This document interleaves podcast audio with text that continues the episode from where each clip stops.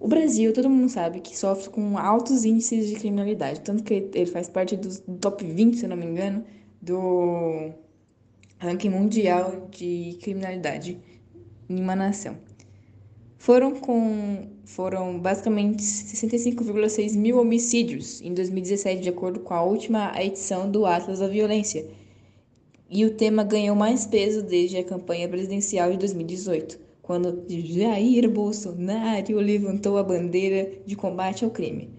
Mas em quais áreas é mais eficiente colocar recursos para diminuir a violência? Você está extremamente enganado se você pensa que a única opção é investir em medidas de repressão por exemplo, aumentar a quantidade de policiais.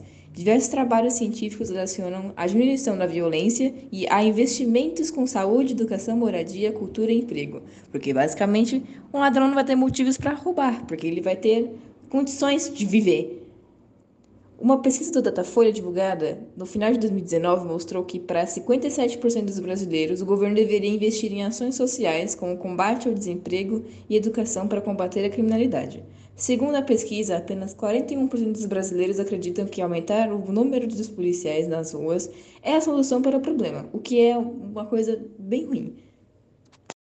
Para o sargento da Polícia Militar de Santa Catarina, Elisandro Lotim, pesquisador do Fórum Brasileiro, de segurança pública.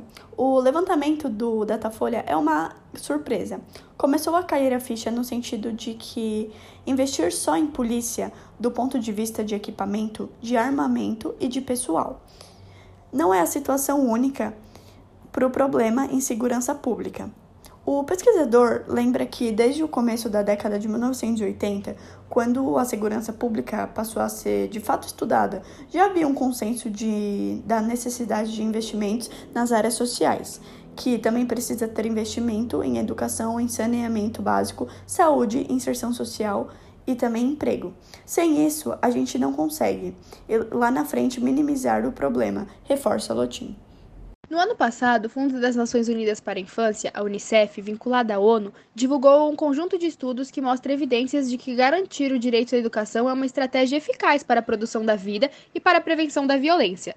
As pesquisas do Unicef revelam ainda que, na maior parte das vezes, o jovem vítima de homicídio está fora das escolas em vias de abandoná-la.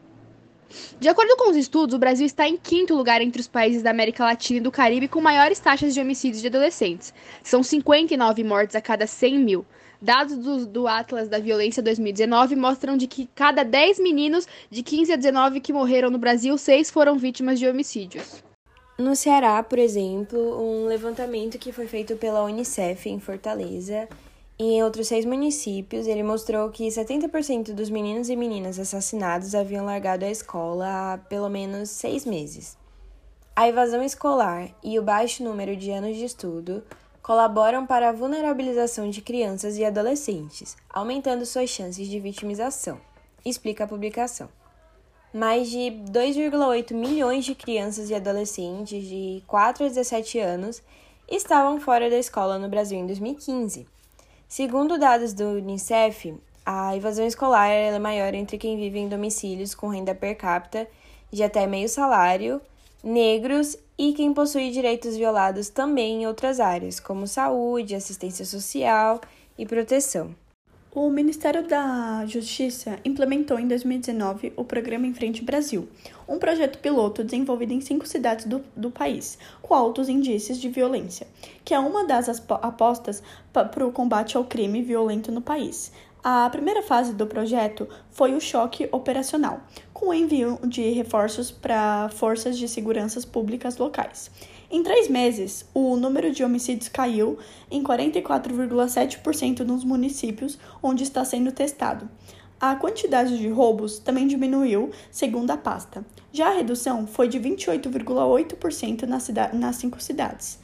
A segunda fase do projeto está sendo preparada e deve envolver uma integração com outras pastas, como o Ministério da Educação, da Cidadania, da Economia, entre outros. A expectativa é que, se isso envolver realmente outros ministérios e trazer a área social, vai trazer também frutos positivos. Opina Elisandro Lotim, pesquisador do Fórum Brasileiro da Segurança Pública. Para ele, vale um alerta para a característica negativa nos projetos de políticas públicas para a segurança no Brasil. a falta de continuidade e cita como exemplo as UPPs no Rio de Janeiro. A análise do pesquisador é de que a polícia ocupou o espaço, mas o Estado não entrou com ações de saúde, educação e assistência social. O ministro da Justiça, Sérgio Moro, vem defendendo sua atuação no, no comando da pasta nas redes sociais, inclusive mencionando a redução de homicídios, que começou em 2018. Segundo dados do próprio Ministério da Justiça, através do Sistema Nacional de Informações e Segurança Pública, ou a SINERSP. Em uma postagem, Moro afirmou que isolar líderes criminosos e retomar o controle de presídios estaduais tem contribuído para a queda dos índices criminais. Reduzir a impunidade, prendendo e neutralizando os criminosos, reduz os crimes. Óbvio. Em resposta, o ex-ministro da Segurança Pública de Michel Temer, Raul Jugman, fez uma série de postagens destacando ações de sua gestão de fevereiro a dezembro de 2018.